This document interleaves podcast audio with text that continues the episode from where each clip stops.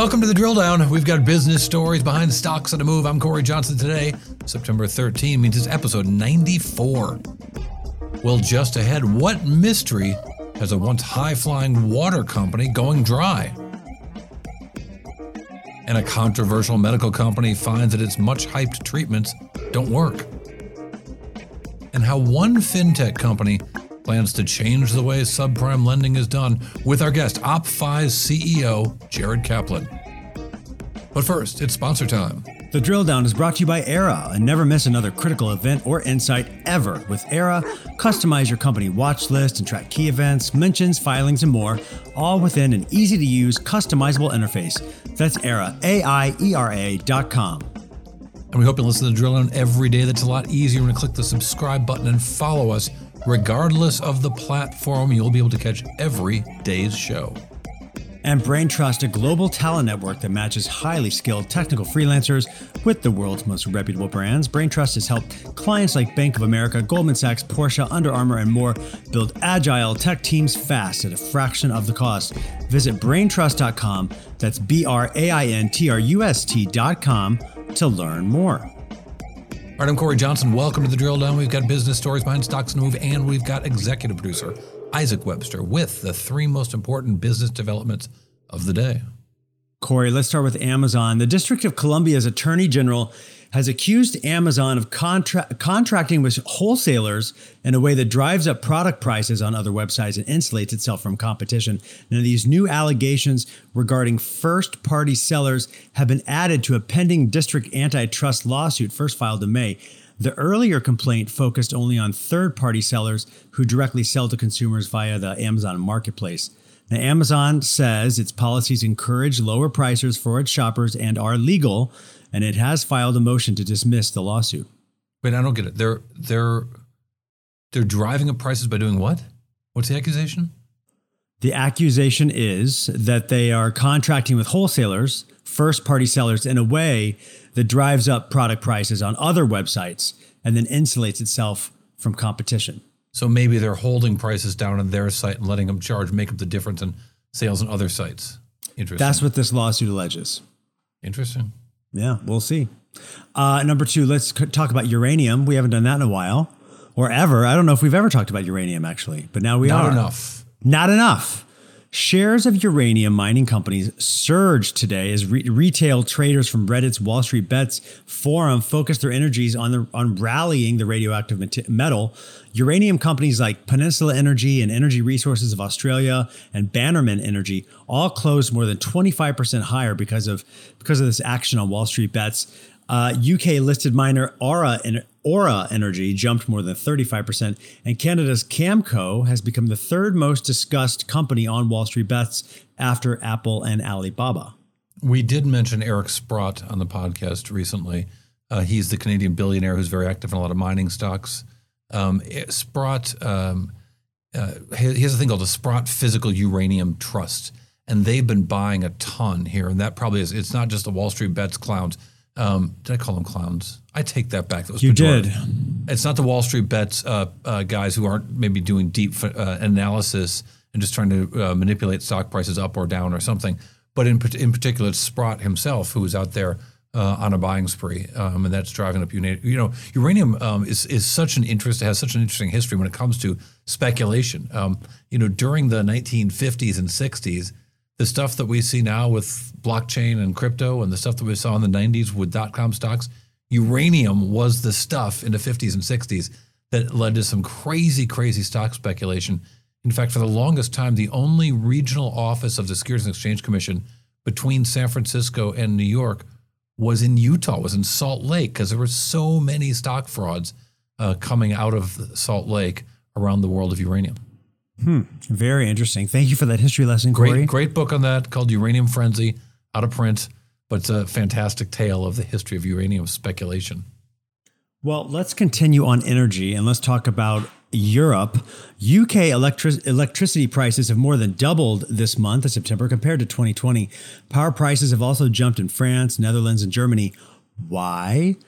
The wind in the stormy North Sea has stopped blowing and it's caused sudden slowdown in wind driven electricity production off the coast of the UK. gas and coal fired electricity plants were called in to make up for the shortfall of wind, but uh, all those utility prices have jumped. Wow, the winds. So the winds for offshore wind farms are better than onshore because there's more wind out there. Uh, we've never seen anything like that. The there's speculation. Um, um, I've been reading actually, actually, a lot about wind farms. It's funny you should mention this today because I've been reading a lot about this. And the, the offshore wind farms, too far offshore to be seen from the shore, um, are just super uh, uh, mind blowing. That the the size of some of these um, uh, platforms are expected to be 30 stories or taller.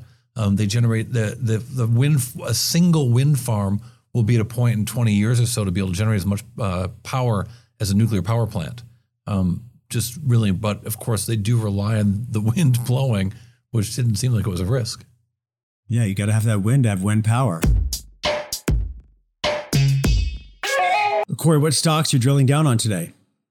Let's look at the very controversial MiMedx. MiMedx trades under MDXG. Shares plummeted 60% today, and they've dropped 30% since the start of the year. So tell us about this um, problem over at MiMedx. So this is just the latest at MiMedx. This company has been through some really interesting stuff, not least of which having a former CEO bounced out, accusations of channel stuffing and fraud, a company investigation that found that they didn't follow the proper accounting rules, um, a huge battle with short seller uh, Marc Cohodes accusing the company of fraud and, and then getting into a fight with uh, our friend Joe Nocera at Bloomberg uh, for for giving too much credence to the company's claims. This is all based on uh, some drugs that treated things, supposedly helped heal wounds more quickly. There are even arguments that that some doctors at some VA hospitals took illegal payments um, uh, from companies that were trying to uh, get their products used in those VA hospitals. Well, um, in the midst of this, there were these ongoing studies for a future MiMedx products, products that would in particular treat plantar fasciitis um, and knee osteoarthritis. Well, today, two studies, a phase three study and a phase 2B clinical trial, came back uh, thumbs down for MiMedx and said that these late stage muscular skeletal clinical trials uh, did not reach their endpoints um, and that their ability to uh, treat these problems was not extant in these drugs. The company came out and said, well, at least the drugs are well tolerated. They just didn't do what they were supposed to do. Now, the company has been betting big time on this growth. The uh, CEO, the current CEO, not the guy who, who uh, left the firm under a cloud uh, a few years back, but uh, the current CEO, Tim Wright, was talking in recent uh, investor meetings not just about the approvals, but talking about building out the capacity to make more of this stuff as soon as it was approved, almost as if the approval itself um, was was to be taken for granted. Here's Tim Wright talking just a, uh, a few weeks ago about uh, how it was so important for them, extremely important, not just to have the right clinical trial data, which they didn't get, but also the investments they were already making on the uh, the manufacturing process. Here's Tim Wright. That's extremely important because you have to have, as I said, not only the right clinical data showing that your product is safe and effective, we also have to convince the agency that you can make it reproducibly and that it's well characterized and has appropriate pharmaceutical properties. So those things are both in the works. We anticipate filing the BLA for plantar fasciitis in the first half of next year. Yeah, well, that ain't happening now. Um, so really bad news for this company explains why the stock tanked so much. And again, this company has had an enormous number of critics uh, saying that their trials weren't done right and that their business practices right and that their accounting wasn't right. And now even the their drug themselves itself, uh, at least these two drugs, are also not right.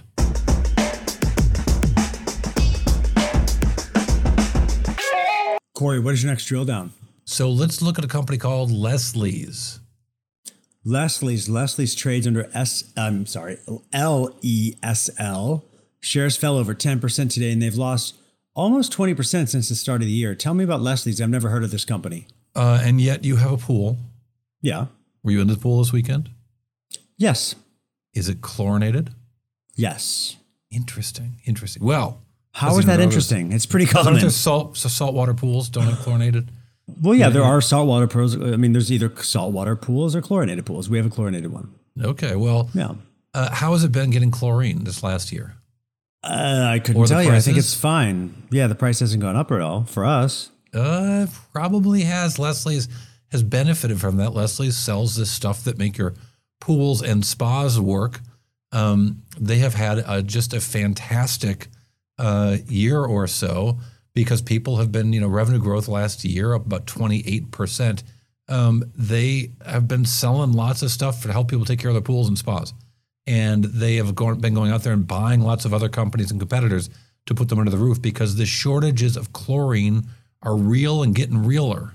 And so they're buying competitors because their competitors can't get product and they can, but uh, they went out today and announced that they're going to sell uh, a bunch more stock uh, in order to sort of shore up their balance sheet and maybe make it possible for them to go out and buy more uh, companies and, and acquire more.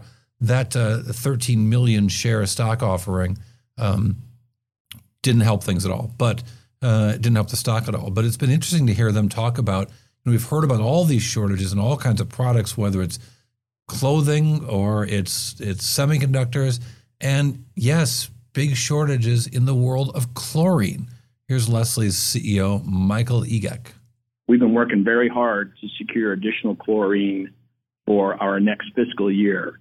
Uh, that pipeline is growing nicely, and we expect to have somewhere in the 40 to 50 percent increase in chlorine granules in pounds for next year. So, so I think to sum it up, uh, tight in the fourth quarter for sure. Uh, better next year, but we don't expect supply to really normalize until after pool season 2022. So uh, th- again, it's just it's like everywhere you turn, companies can't get the stuff that they want to sell, even when it comes to pool supplies and chlorine. You know, a, a chlorine shortage or higher chlorine prices, they're not going to be seen just yet for consumers like myself. Because I mean, normally you have a company that takes care of your pool. They're the ones that are buying the chlorine and taking care of it. So right now they haven't passed the that any price increase on to us, but maybe that'll change. Just wait. Who knows? Fingers crossed. Cory's what? What's your next drill down? Let's go to Cadiz. Cadiz uh, trades under CDZI. Shares fell eight eight and a half percent today, and they've dropped six percent over the past twelve months. What's going on with Cadiz? Who the hell knows? Cadiz shares are down 40% in the last week with no news. Now, this Oh. company's not great with news. They don't do quarterly conference calls. Mm-hmm. They don't uh, uh, tell us what's always going on. Let me tell you about their business. I'll tell you what they had to say today about the stock move, and then we'll go a little deeper in their business. The basics of their business is that they've got a bunch of water in the middle of the Mojave Desert. They've uh, secured land for 70 square miles of property with underground resources of water uh, in San Bernardino County, um, and uh, or in and around San Bernardino, I should say, which they've had since the 1980s. Um, like I said, they don't do quarterly conference calls. We don't hear from the company. We did see, however, a promotional video about the desert. You ready? You ready to be inspired? Yes. Here is the anonymous spokesperson for Cadiz talking about this wonderful land in the middle of the Mojave Desert. This unique desert reserve, the dry heat and hot sun draws the mind to one simple thought water. Stored beneath this landscape is renewable, fresh groundwater, which has sustainably supported responsible farming for more than three decades. Like a science fiction movie. Cadiz lies at the base of a vast, special watershed, and groundwater resources not used for farming are lost to evaporation. This groundwater could be saved to create a new water supply for communities in need. Such as? California has no water to waste. Cadiz can help. So, as you know, where you live, Isaac, in Los Angeles Yeah. County, they need mm-hmm. water badly. Yeah. Yeah, we do. These guys have water in the Mojave Desert. They don't need the water there. But what good is water in the Mojave Desert if you need it in Los Angeles? The answer is nothing. It is not good for anything. This company does about half a million dollars in revenues. It has well over $80 million in debt. They've been talking about this since the 1980s. So are they just not tapping into it or what? I mean, Listen, the Inland Empire around San Bernardino, there's millions of people that need that water there. You can't FedEx the water to Los Angeles. You can't Well- send it by email. Are you? You can't? Oh, I would have never You- yeah, guessed. I know it's tricky. You need aqueducts and pipelines and and clearances and water rights, and so these guys have been fighting in every last venue they can find to try to get away to get this water from San Bernardino to Los Angeles. Um, and in all these years, I mean, they've been at this since 1983 is when they started this company. We have listeners to this podcast who haven't been around since 1983. Yeah, maybe So- they ought to try a new strategy. Obviously, this one's not working. So, the, well, whatever strategy they had a bunch of CEOs over the time. They've had a bunch of different efforts. Um, it is it is perpetually a dream that is yet to realize. So something seems to have changed here because, like I said, the stock's down forty percent in a week with no explanation. The company itself put out a release today, and it stemmed the tide a little bit. The- You know, the stock was up near fifteen bucks a week or two ago. It was down in about eight and a half today, closed at nine and a half. They put out a release saying the company reports there have been no new material developments nor pending announcements concerning business operations. Um, they went on to say they remain confident in their plan to execute in its mission. The mission is what? To just get water out of the aquifer and give it to LA? Yeah. Or as they oh. put it, they want to dedicate a unique and significant land and water asset to the implementation of sustainable water supply, water shortage, and agricultural projects responsive to California's resource needs. Ooh, somebody had a thesaurus. I mean, so I, I don't know what's up with Cadiz, but I, I, I think the, the, the business idea is so bizarre and their lack of success is for so unique in that they've been at this for, you know, 30, 40 years almost. Uh, and yet uh, the stock shows something's going on here. Now, one of the things that has happened quite often with this company is there will be some bill before the California legislature that's getting for, uh, added to or subtracted from or an amendment somewhere that might provide them uh, with some way to get this water all the way to LA, but it hasn't happened yet. I really think they should rethink their strategy here. You ever think get LA to move to San Bernardino? Why don't they just, if they really want to get to LA, just put it on a truck, put it in some bottles? I Have you don't know. San Bernardino? Of course I have. It's part of LA, really.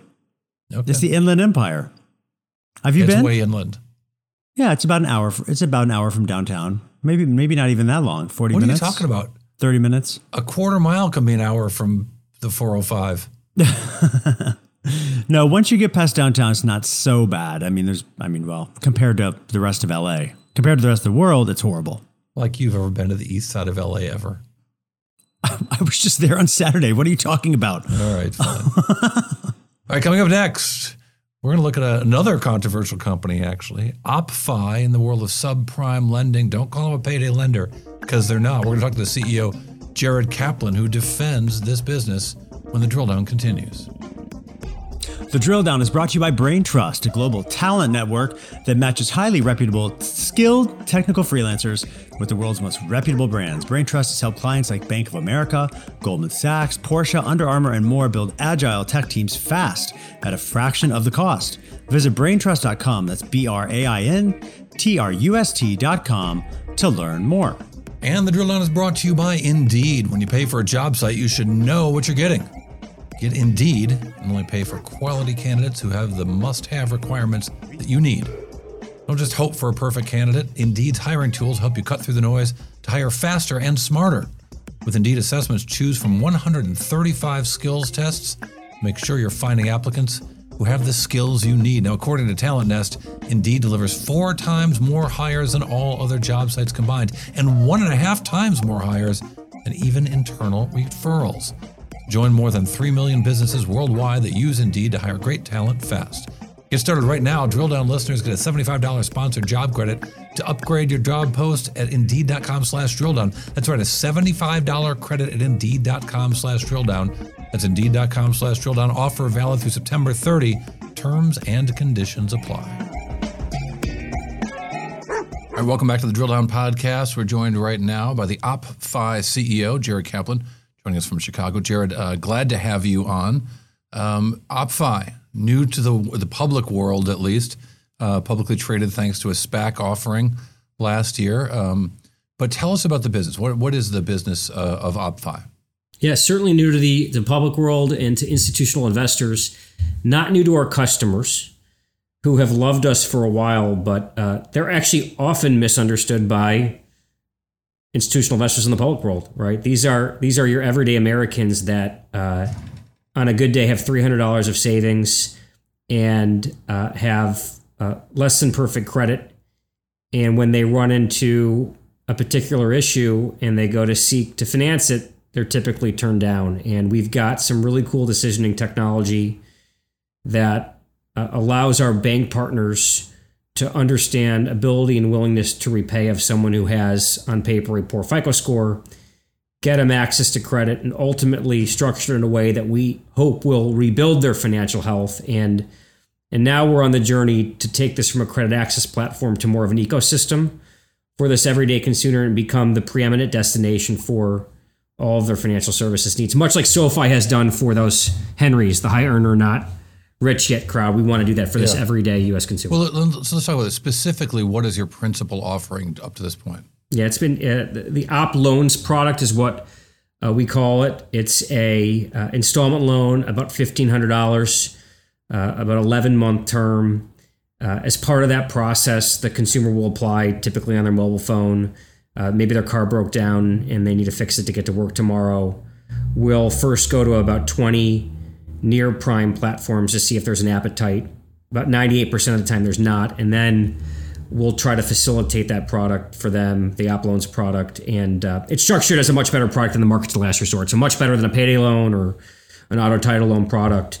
And uh, there are no ancillary fees. There's no prepayment penalties. We report to the three credit bureaus on behalf of the So you- banks. and So you so you offer these loans. You offer them uh, theoretically more expeditiously than, than any other way they can get to them. And uh, you said typically eleven months. typically 11 months. Yeah, it's a, a, a, a, a 11 month term contractually.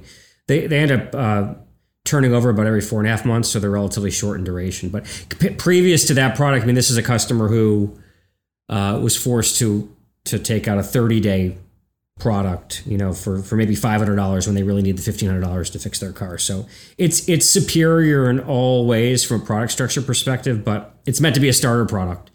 And so once Well, you've proven and- yourself, sure. you can graduate. Yeah. Now, traditionally, in that industry, th those loans for a lot of those customers would roll over to another loan and roll into another loan. So you mentioned 30 days, but they weren't really 30 days for the, from the customer experience. It was contractually 30 days, but might roll over into a bigger loan and into a bigger loan.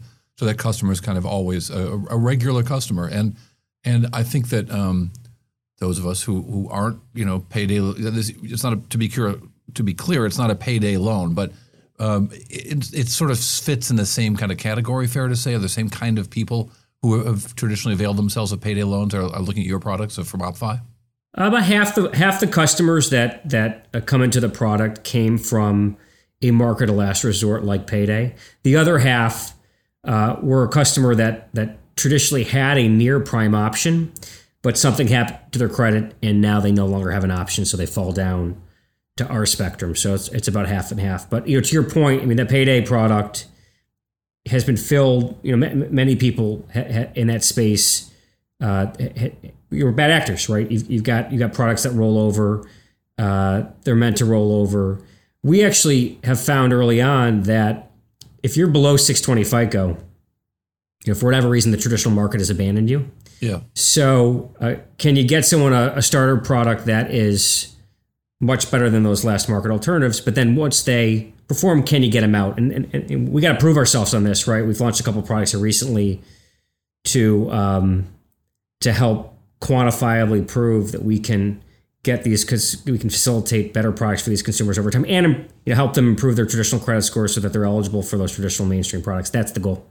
Yeah, it's it's so. A friend of mine, Gary Rivlin, wrote a book about ten years ago called "Broke USA," and it looked at this payday lending world, and and w- which was rife with abuse at the time. Again, I'm I'm lumping you into a category that you're adjacent to and not in, so you'll pardon me for that.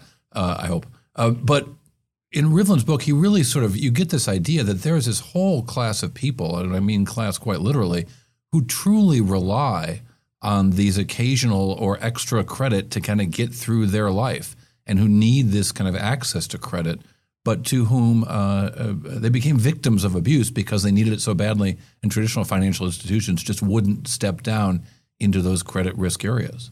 Yeah, our customer is not a low income consumer. It's actually it's the U.S. median consumer. They they make fifty grand. They have so they have a job. They have a bank account, uh, but they have poor credit and it's thick file credit. I mean, there, there's real damage to that traditional credit score. So um, what, what, does thick file credit mean? Thick file means that uh, they're not credit invisible. They actually have lots of transactions that show up on the traditional bureaus. So there's there's real data there that would suggest someone didn't pay a bill either purposely or inadvertently over time, and and and and and, and it's a it's a real credit file with lots of data and decisions that, from a precursory point of view, would look like the customer is not creditworthy. And that's the key to the the the, the, the all the fancy technology. It's it's to ignore the the traditional credit scores to look at alternative data, everything from how you fill out the application to your bank data how Ignore the warning money. flag and notice all the other flags uh, flying at the same time. That's right. Because I mean, if the country, the problem with the country is no one's got savings. So we've got 150 million Americans with less than thousand dollars of savings, because all the costs of living have been increasing and wages have been flat. So it doesn't take much if you only got thousand dollars of savings to put you over the edge, which could damage your credit. Doesn't mean you're a bad person. It doesn't mean you don't have the ability and willingness to repay. And and we have these tremendous customer sat scores uh, because we care deeply about it. We're maniacal about providing great customer service, but at the same time, you know, 40% of our customers are at the largest banks of the country, right? They bank at, at, at the three largest banks. So the fact that that through our platform, uh, they're able to get access, they just have tremendous gratefulness and there's some loyalty. They're like, oh, you saw me as who I am, right? You, you didn't you, you, didn't look at that blemish on my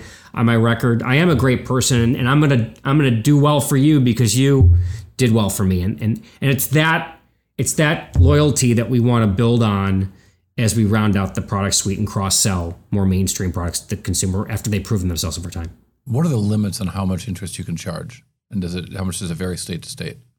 Yeah, so it's actually not our we're not the lender. Uh, we partner with three banks, and those banks uh, can charge. Uh, they're actually all Utah banks, so they can charge uh, uh, what they want on the loan. Utah does not have an APR state cap. They can export that rate, and um, and they call the shots. Ultimately, it's their credit model. It's their decision where to lend. Uh, they provide all the regulatory and compliance oversight, and we're powering them with uh, the know-how on how to acquire, how to build underwriting algorithms, and how to service the customers. And you're trying to show that that you're going to bring them customers who have less likelihood of defaulting, presumably. Um, what so what is the typical um, interest rate? Depends on the product. So the OppLoans product, the typical APR, the, the range is 59% to 160%, which sounds high to someone who isn't in the market, but compared to the market's last resort, it's infinitely cheaper and, and structured in a much better way without any ancillary fees. There's no origination fee or prepayment penalty or late fees or NSF fees. Right, just uh, still super high interest rate, right? It's it's super high, um, but but but much better than the alternatives. And the goal then is once they prove themselves, the the two additional products that we currently have in the market that are in, in both beta stages, uh, SalaryTap, which is a, a, similar, very similar product to the OppLoans product, but it's um, 29% APR on average. And, um, and, and, and, and that's lower because the customer agrees to repay us through payroll deduction, which is a highly secure for, form of repayment, and then the OppFi credit card is a uh, is a sub 36% credit card product that competes with other non-prime credit card products out there. Um, and over time, we can get more competitive and, and work with the bank partners to drive more mainstream products as the customers prove themselves. What percentage of you, you've got all this data about your customers, and presumably that's, a, that's the magic sauce, right? The secret sauce. What percentage of your customers um, take out a second loan or take out a second loan when their 11 months are up? Yeah. Uh, about half the customers will take out a second loan. Uh, that's either a customer that needs to refinance or wants to refinance. And in our, in our world, in most cases, after they've paid down $400 or 15% of the principal, they're eligible to refinance and they can uh, reapply and, and, and they're re underwritten and then uh, potentially can uh, get some additional money. Or so, wait, so are you saying if they don't pay down principal, they can't refinance?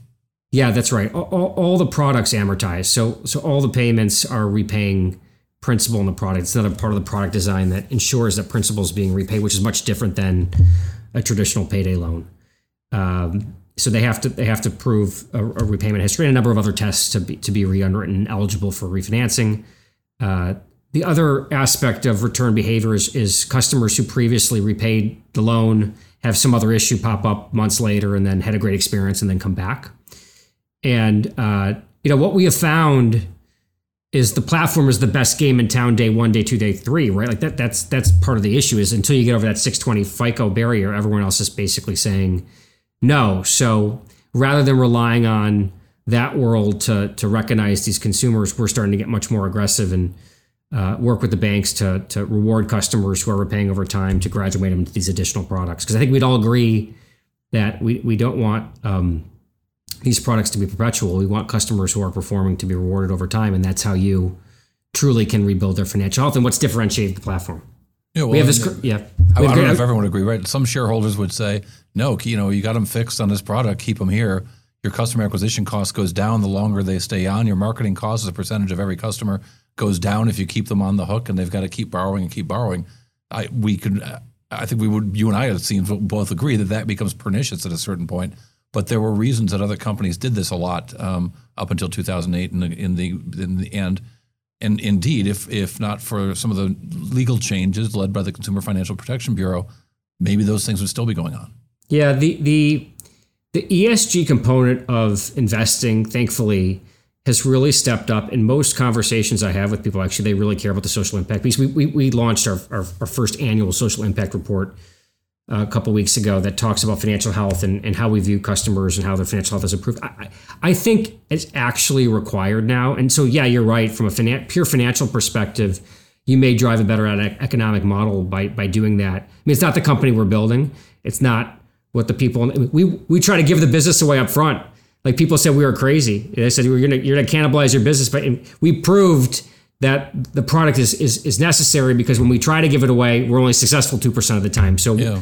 we love that. But it's same thing on the back end. Like when someone's been, been performing, and if you want to if you want to build lifetime value, if you want to build an ecosystem beyond what we got today, the only way to do that is to reward. And, and markets don't stay this way. Like we're a profitable business. We've been growing quite quite quite rapidly. I think we want to stay ahead of the competition by using our data to continue to grow fast and uh, uh, make make adequate profit, but at the same time uh, work with the banks to reduce price for the customer, and, and and that's how you build a sustainable winning business. So, what percentage of your customers do get their FICO score up so they don't need you anymore at the end of a year? Uh, I don't have the perc- I, I know the average customer saw their um, their their score go up about 32 points. Now that that's correlation, it's not causation, right? So we have to do a lot more work to be able to say we cause. And, and FICO is really complicated because there's lots of factors that can affect your score beyond uh, how how how we work with you. But It that's like how it's we're quick to injure and slow to heal. yeah, yeah, and and and, and the product. I mean, the, the credit card product. Part of the reason for the credit card product launch was uh, not only is it a, is, it's a better product, it's it's it's it's a lower cost product. It's revolving credit, which is a higher weight on FICO. So the idea will be as we're able to move more customers to that to that product, we should see a acceleration in the uh, trajectory of their score if they're repaying us. So like, we're, And we're are you able to do go a into lot- customer accounts and there. get a payment directly from a customer's bank account? if they if they agree to it, we are. And and, and most of them uh, pr- prefer to repay that way. It's easier for them, but they um, they have to opt in for us to uh, to work with them in that manner. And there's probably no option to get the loan if you don't opt in for that, right? No, no, you have to you have to provide an, you have to provide an option. So yeah, there's there's an option to to repay uh, multiple ways, not just through uh, ACH. As you uh, just alluded to, I mean, there's also this payroll deduction product, which is super interesting, which is actually working with your employer to take a piece of your paycheck and, and divert that directly to us to repay the loan. And I think uh, that's that's a terrific way for people to stay on track and n- not necessarily um, have to set up a reminder to set a paper check or whatever.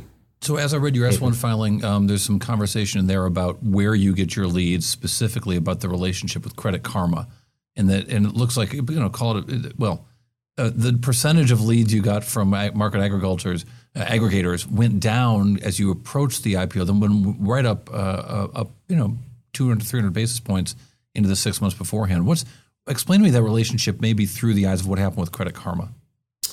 Well, uh, we, we work with 50 plus, we call them strategic marketing partners today. I mean, that's everyone from, everyone from the Credit Karmas to the Lending Trees of the world. They're terrific partners. The reason why we like those platforms is, um, is, is we can closely integrate with the platforms to make sure that we're being efficient with their traffic. We've got some proprietary technology that allows them to understand uh, if we are more or less likely to, uh, to, to, to, be able to, to work with a customer. And then uh, you can optimize that over time. And the customer ends up coming over to your site and they can see uh, our brand, the bank's brand. So it creates a more wholesome experience for the consumer. And uh, our philosophy from an acquisition perspective over time is to lead with the lower cost stuff like search engine optimization and customer referrals and email marketing. But that partner channel is very robust, and so it's grown nicely for us over the last couple of years. And at the same time, we've been able to reduce our reliance on direct mail, which works really, really well, but is only about 20% of the business today because what, what prevents someone from mailing the same mailbox, right? It's a lot less of a sustainable competitive advantage and versus the other other levers. There was a, I'll, I'll bring it up. There was a short report out that, that looked at your company, and it looks like part of it was just against the notion of payday lending and how expensive it was. There's of course omnipresent concern about Consumer Financial Protection Bureau and others might maybe changing the rules, tightening the rules that were loosened during the Trump administration. There's also a suggestion there that you guys did some things to pump up your reviews and put fake reviews on sites. Did you guys do that? Do you do that? Do you? Unequivocally, no. Uh, you know, my my whole uh, pitch when I talk with third parties is please, you can ignore everything I say. Go see what the customer says.